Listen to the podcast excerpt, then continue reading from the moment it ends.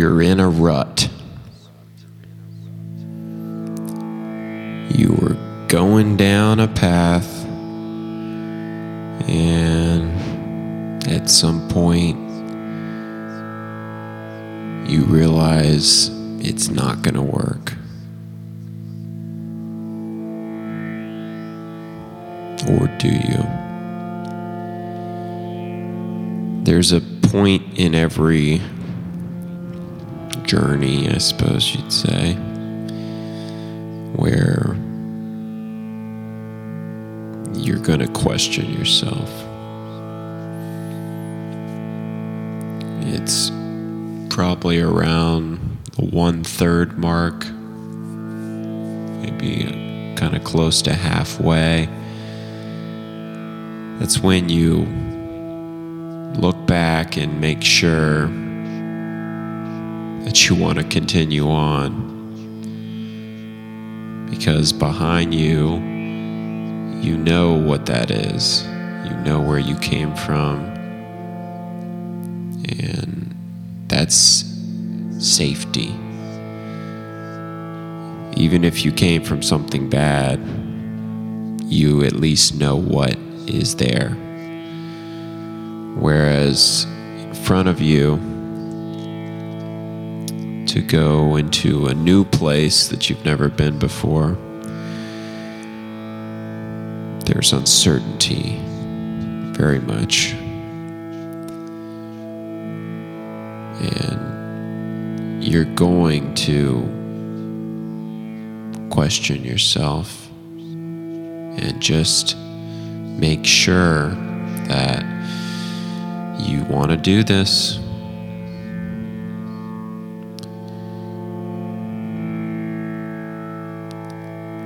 It's pretty easy to get caught up in overthinking things.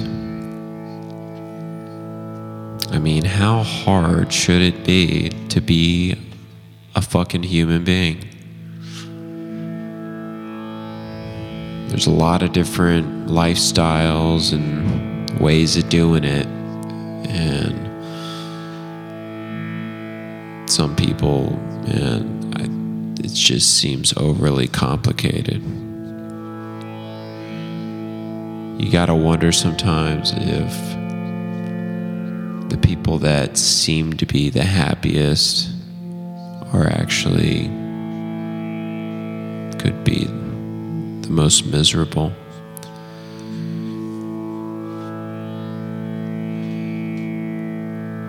Is a simple life really what we all seek in the end? I mean, simple can include thrills and, you know, adventure and it can include a lot of complexity, paradoxically. What I mean by a simple life is living your life by a code or an ethos, a philosophy that you can you create and you understand. I'm not sure everyone has the ability to do that. Does everyone have the potential? Maybe. But currently, most people don't have the ability to create their own philosophy.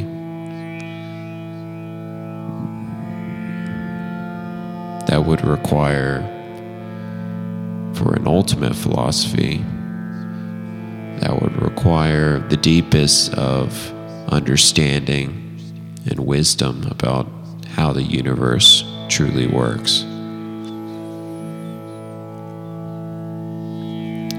There's two types of people.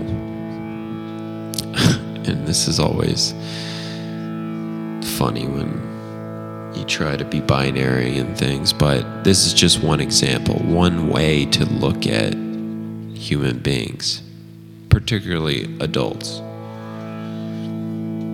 You have what people would call, people don't, most people don't know of this terminology, but this is this is where this podcast and my post larval productions comes from. The terminology comes from T- Dr. Timothy Leary, and it refers to two types of people. You have the larval human being, and you have the post larval or cyber human being.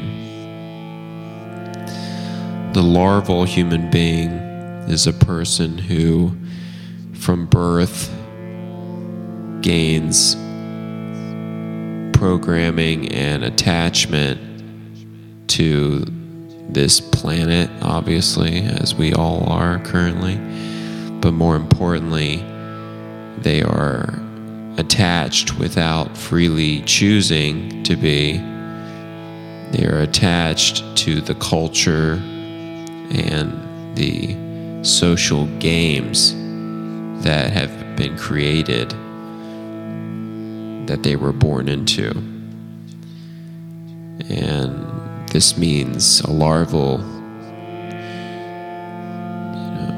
can be a doctor, can be a lawyer, they can speak multiple languages, um, they can be extremely high functioning and, and necessary. I'm not saying there's a bad thing necessarily about larval human beings, but the idea is that they have not yet detached philosophically from the paradigms in which they were brought up in, the cultural programming, the rituals and roles and rules of the game that we call human society, modern society particularly, but this is in any context. Now, the post larval human being, the cyber human being, which cyber, I think, uh, I believe in Greek it means will, I think. Um, basically, in other words, it means pilot. To be your own pilot. This is a human who has, instead of listening to the external sensorial input from their culture and authorities, they have decided to listen from within. They listen to their body. They listen to their heart though that's a romantic explanation. Scientifically, you could explain it as a human being who has neurologically freed their imprints and conditioning from their upbringing, from the culture in which they were raised in, and they reject that if they choose not, you don't have to reject all of it. But they at least have detached in a way, I mean, literally, neurologically.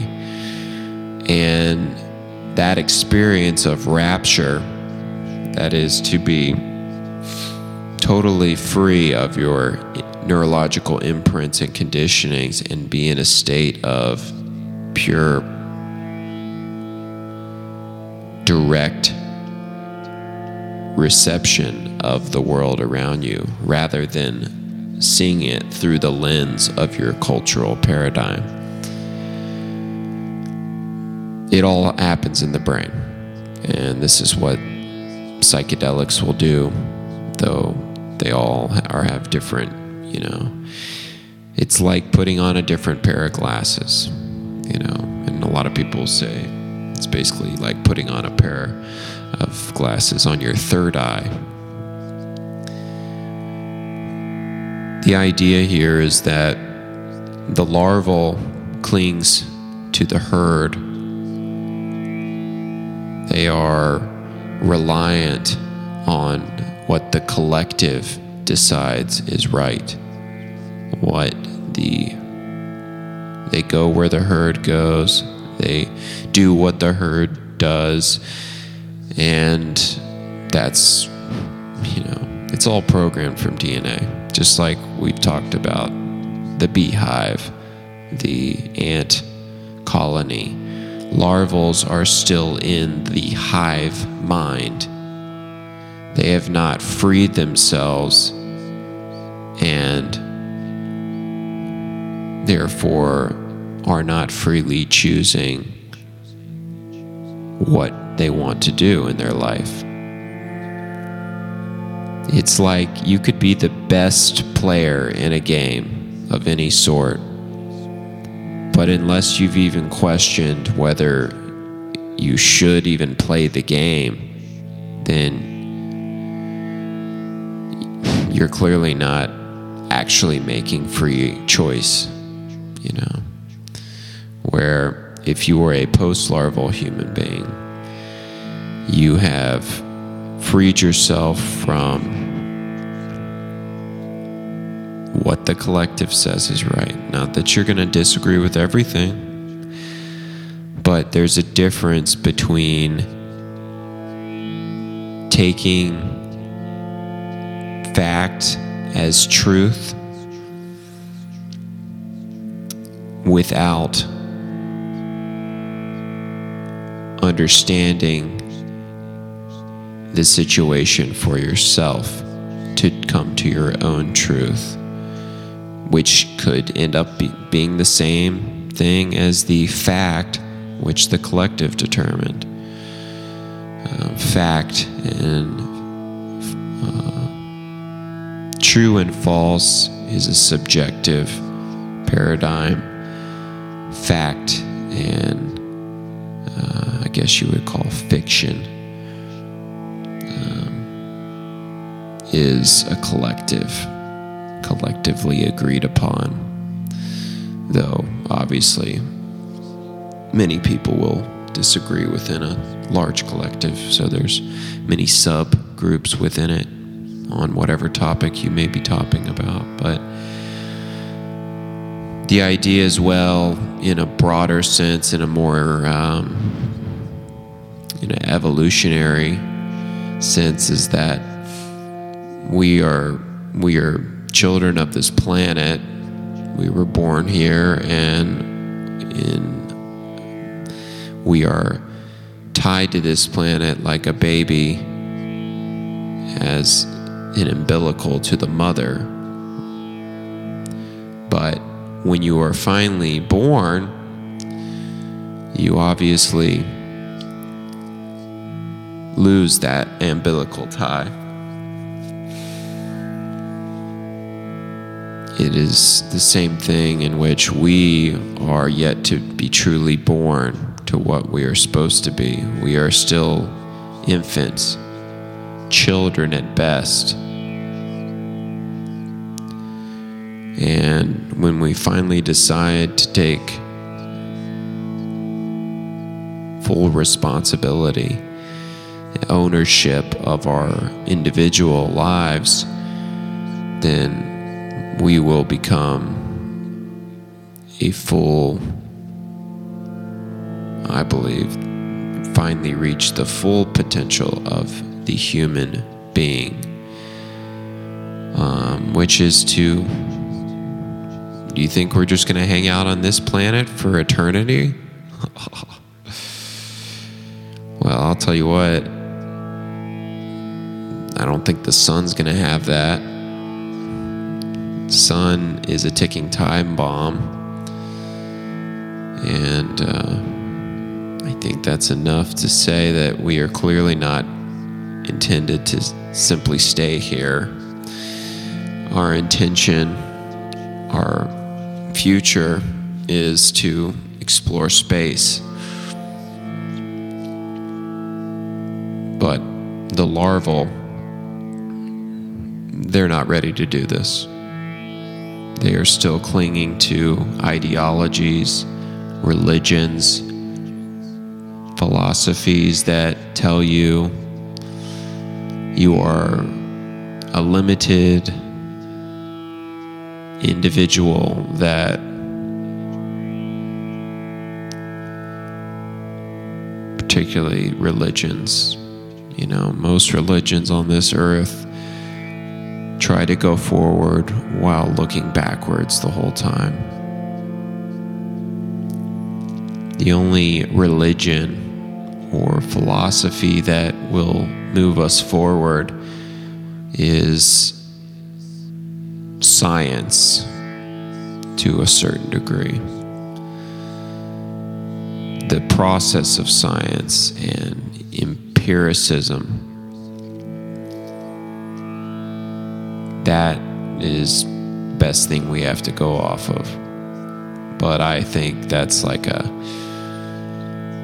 it's funny. I mean, you can be super pragmatic about how to approach life, which is science. You just take it for what it seems to be. If you push in and it reacts, if you can, you know, if you can manipulate things, I mean, is that not proof enough that you're on to something? You know, but science has no morality. It can't set morality. Um, it only knows how things work. It doesn't know what things truly are. And therefore, it doesn't know what you should do with your life. That is where philosophy, which was originally called, well, science was originally called natural philosophy. But philosophy is what drives the ship. That is the pilot. Science is the crew and the ship itself, you know. And just as, you know, as a collective, as a species, we'll hopefully, you know, have compassion for one another and working with nature and the systems nature has created, we'll, you know, do our best to be fair and and uh, live our lives to the fullest.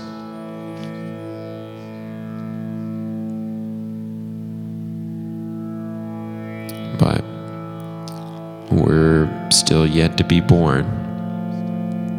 We're still we're still children. It's amazing how we run away from our problems. I know you feel small. The world feels so big. Have you ever been in the opposite state of mind? And I don't mean in an egotistical state of mind. Not, it's not the opposite.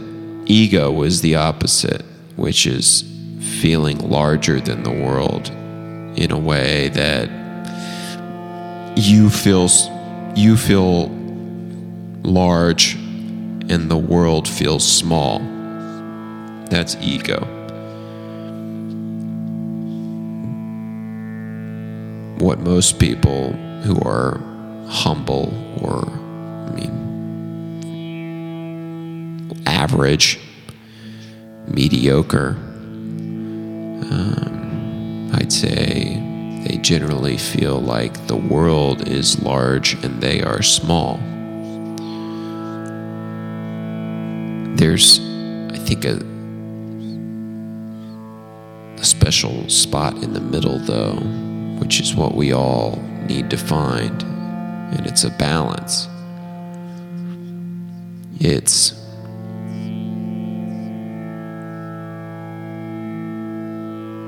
it's not proportional at all. In fact, if you had to say, how does the world feel? It's basically, it feels however it feels. Depends. It's your focus that determines how the world is going to feel. It's feels like a dream. Think that's when you know that you're coming into balance and perceiving the world for what it is. Because philosophy philosophy will rip a new one in science. And science will fall apart the deeper you dig. It works on some levels but it's interesting because the precision of science isn't absolute. Now, perhaps that's just our tools and techniques are not good enough to be precise. But there's, of course, the idea that the universe, in all its facets, is like an onion and there is no center. It is, you know, in fact, void in the center. It is infinite. You will just continue peeling and peeling and peeling back layers, and there is no end in that process. This is the fundamental idea on uh, the cycle of reality, how reality works how the universe works in the most simple way to understand. And that is that it is infinite in every single way. I shouldn't even have to say that. Infinite is infinite in every single way.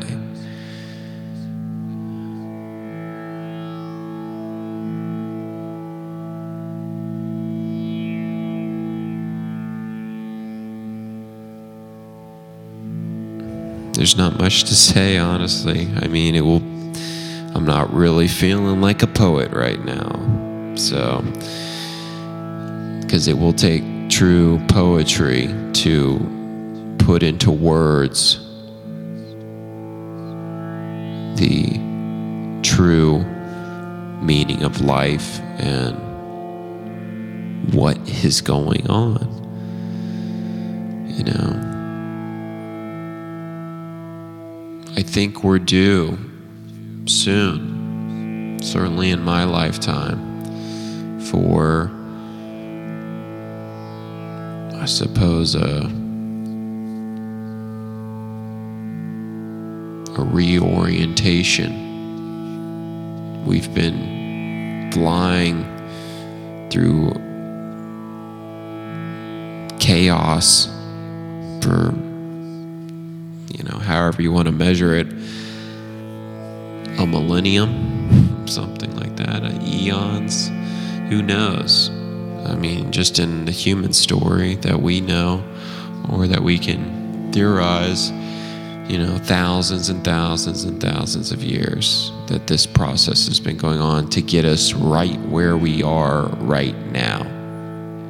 Now, you can get metaphysical and things and talk about alternate universes, parallel universes, or how metaphysically our singular linear perception of reality really means nothing in the eyes of metaphysics. You know, metaphysics says, and relativity just says it's, it's anything and everything all the time. And there's no way to know a true the truth, you know?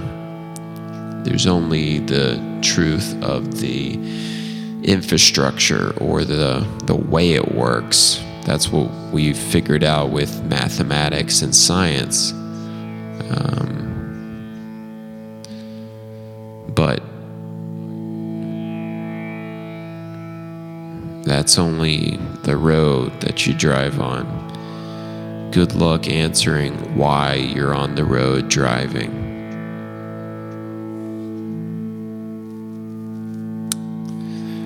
That is, you know, no one yet has pieced it all together. Everyone in the past has been right about it. Philosophers and mystics and scientists, you know, but you know, really, if you're scientist is a materialist, basically, they have to be. There are certain presuppositions that they assume in order to practice modern science. If you choose to question those presuppositions and you're talking about metaphysics, that's really philosophy.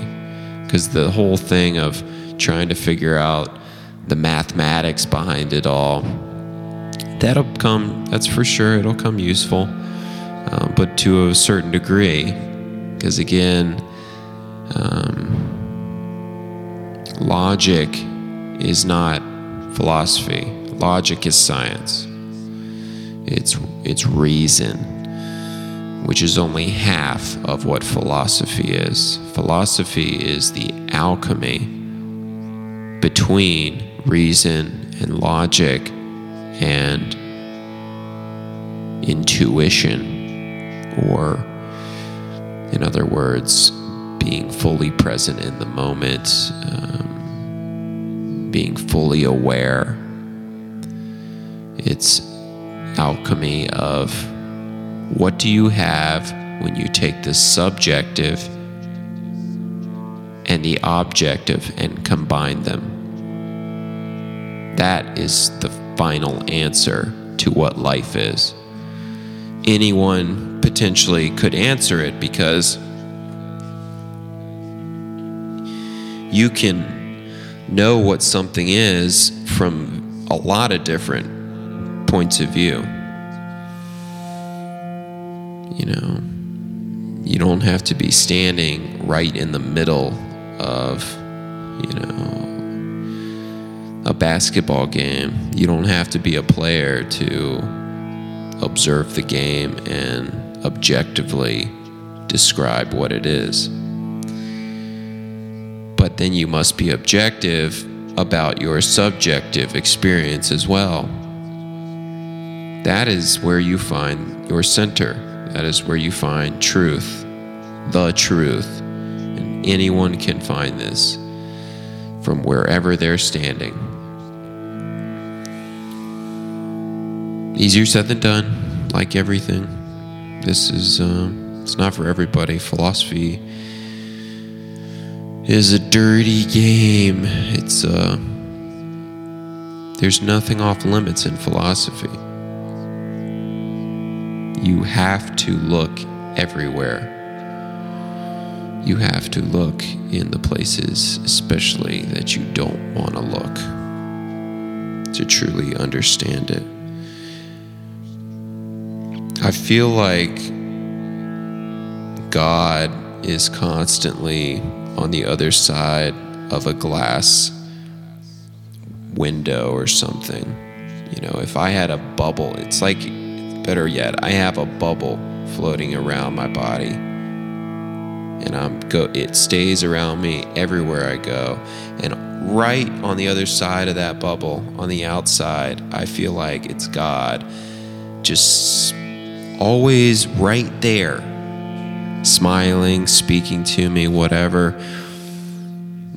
At this point, you know, it's mostly just a smile. It's something in especially the bad situations, it's where you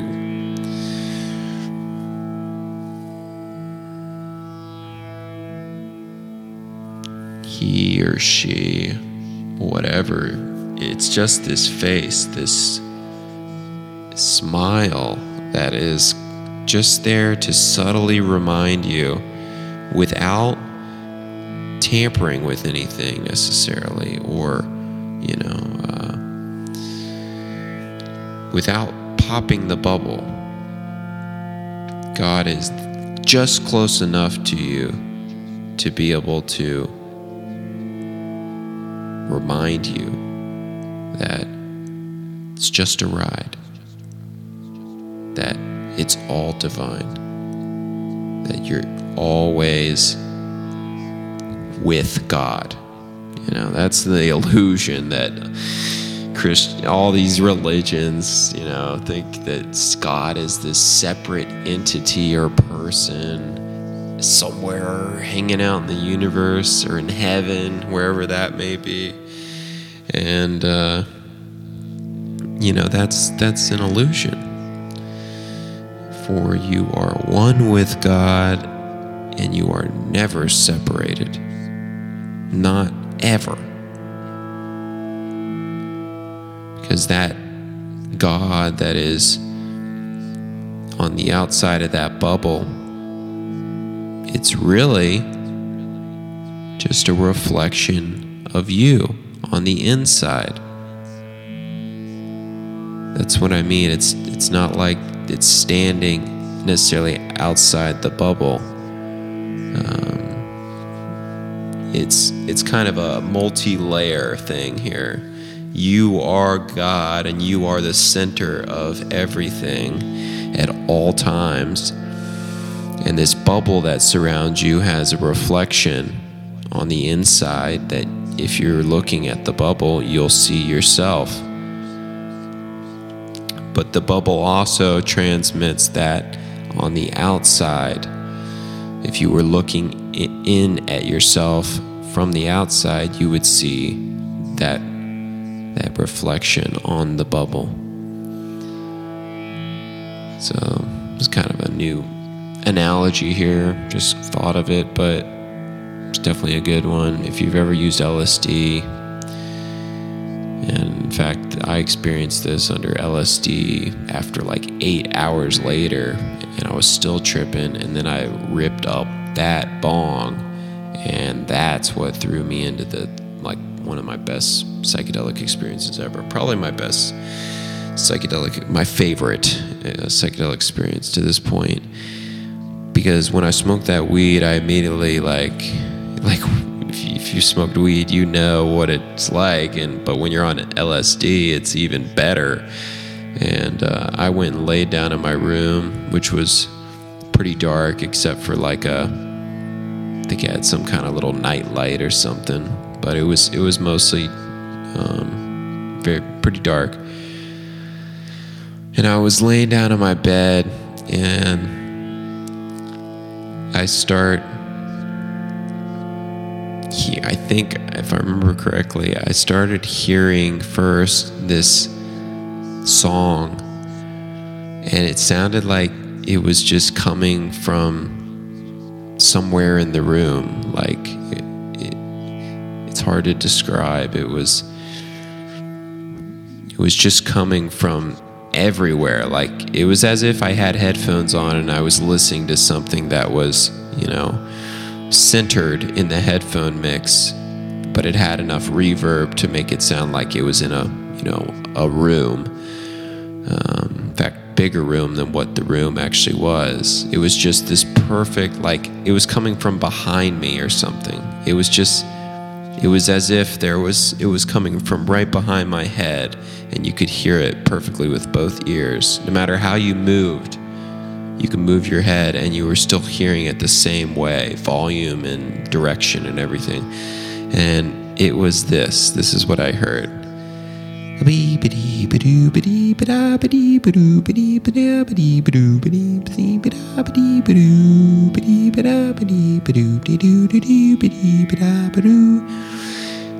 And I think it was a little higher pitch too. It's kind of like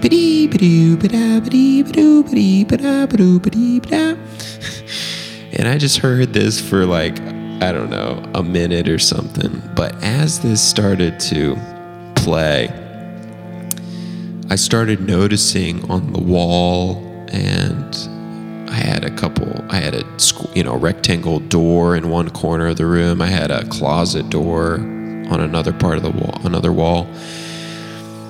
And then the walls were all, you know, ceiling. Plus, I was kind of viewing three walls in a four room, uh, four walled room. And this basically like a symbol, it was an outline of like a, a gnome, an elf, like a little lawn, a lawn gnome with the pointy hat, but it wasn't like detailed on the inside. It was just the the outline shape of the body with the hat, and it was this little, you know, just the, the archetypal lawn gnome, and it was placed in all the squares, like the door, the, each wall had them. It all had this little like print or uh, what would you call it, like a watermark of almost like you know whoever the architect was of all this of the universe left this little watermark. And it was just kind of placed in the bottom right corner. If I was facing at a, you know, facing a wall, it was at the kind of bottom right corner, probably, you know, for a 10 foot tall wall. It was about, you know, two feet, three feet tall, maybe. And then the door had one. And then I remember then looking down at my left forearm and my forearm had this like it was almost like if you took your other hand and kind of just peeled back four fingers worth of skin off of like the middle of your forearm, you know, for about six inches or so. And on the inside of your forearm, there, after you peel it back on the inside, you would see that symbol, that elf, and it was as if and it was in like a neon blue. All these were in like a neon blue, glowing blue. And if you could just take like a, a glowing neon blue stamp that was like three inches tall of the same gnome, the outline, and you just went on that on that spot on your forearm, and you just like pressed it in infinite, like changed your direction hundreds just kept doing it hundreds and hundreds of times you know. Just like if you got a, a, ink print you know on your skin if you took one of those and just boom boom boom boom boom boom boom like hundreds of times in all different directions but only in this little area. And it was this little elf symbol. And then the song i believe kind of faded away and i went through this like kaleidoscope of some experiences from my past, some traumas. Um, it was all in 3D and um, literally these pictures floating from behind me right in front of me like 3D holograms floating by me and I got to look at them and it just and then I believe after all this it literally led me to a all the pictures and all that faded away and I was left with the state of simply sitting on the edge of my bed where I was the whole time this was happening and I looked forward I was just looking forward kind of just generally just sitting there and my closet's in front of me there's you know a wall and a, and a closed door what I saw overlaying, if you will, was the bubble. The bubble that makes up your reality. And the LSD, coupled with the weed, had completely released my imprints and all conditioning. And I was simply, I, the bubble itself was the reason why I could, I could literally see it as if if you it was like if you took actual bubbles and made them like three to four inches big and you simply built a perfect sphere of bubbles and you know how they kind of when you connect bubbles they kind of you know pop together and they connect like a molecule or something this was a perfectly symmetrical sphere around my vision. It was like it was around my head, um, projecting maybe about two or three feet away from like my face and what I was looking at. But it was clearly spherical, and it was just these little circles, little bubbles. Um, and it was all clear. It just had that kind of glassy look to it. So I still saw my room and everything as it was, except it was viewed through this kind of glassy um, bubble, uh, bubbly comprised sphere, larger bubble that's around me. Um, and as I'm sitting there, and I didn't do anything consciously to make this happen, this was purely the psychedelics releasing the imprints.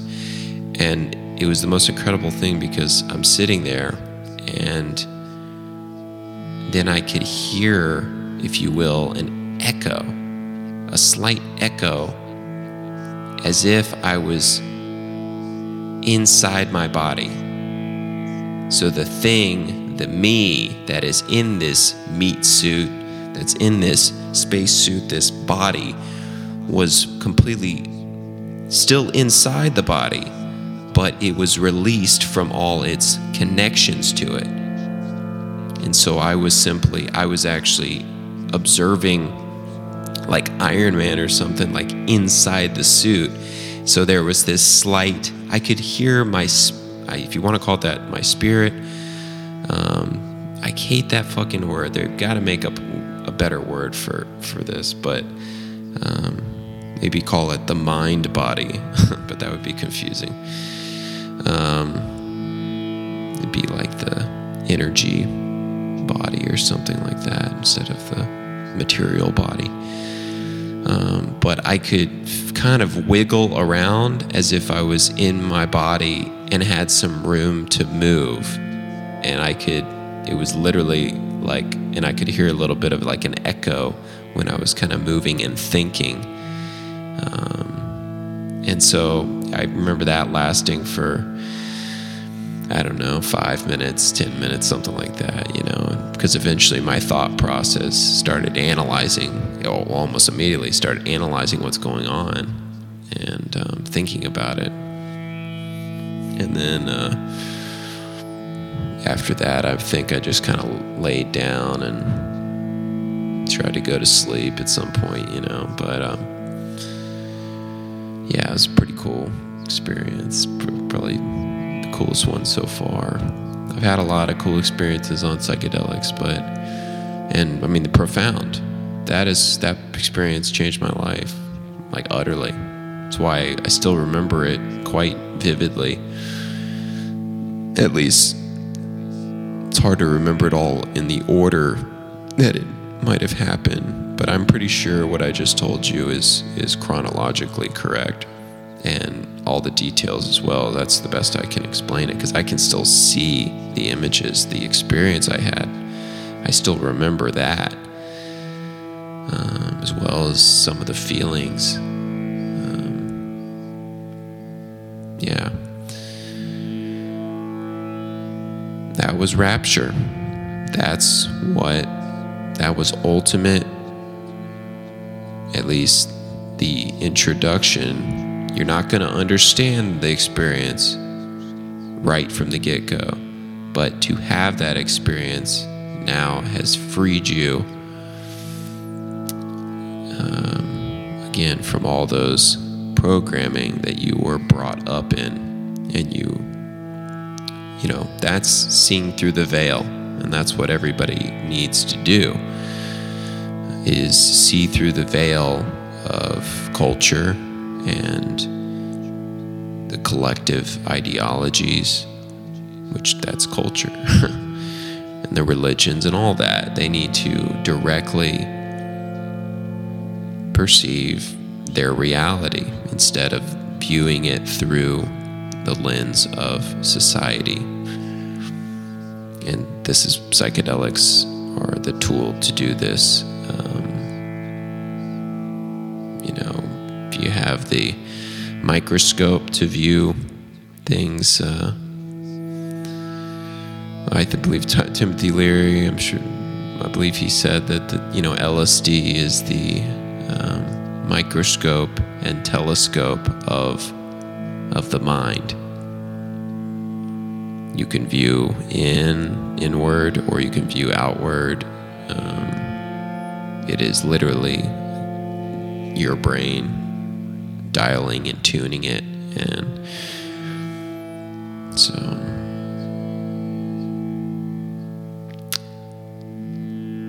makes me want to do some fucking LSD. Wish I had some. All right. Peace be with you.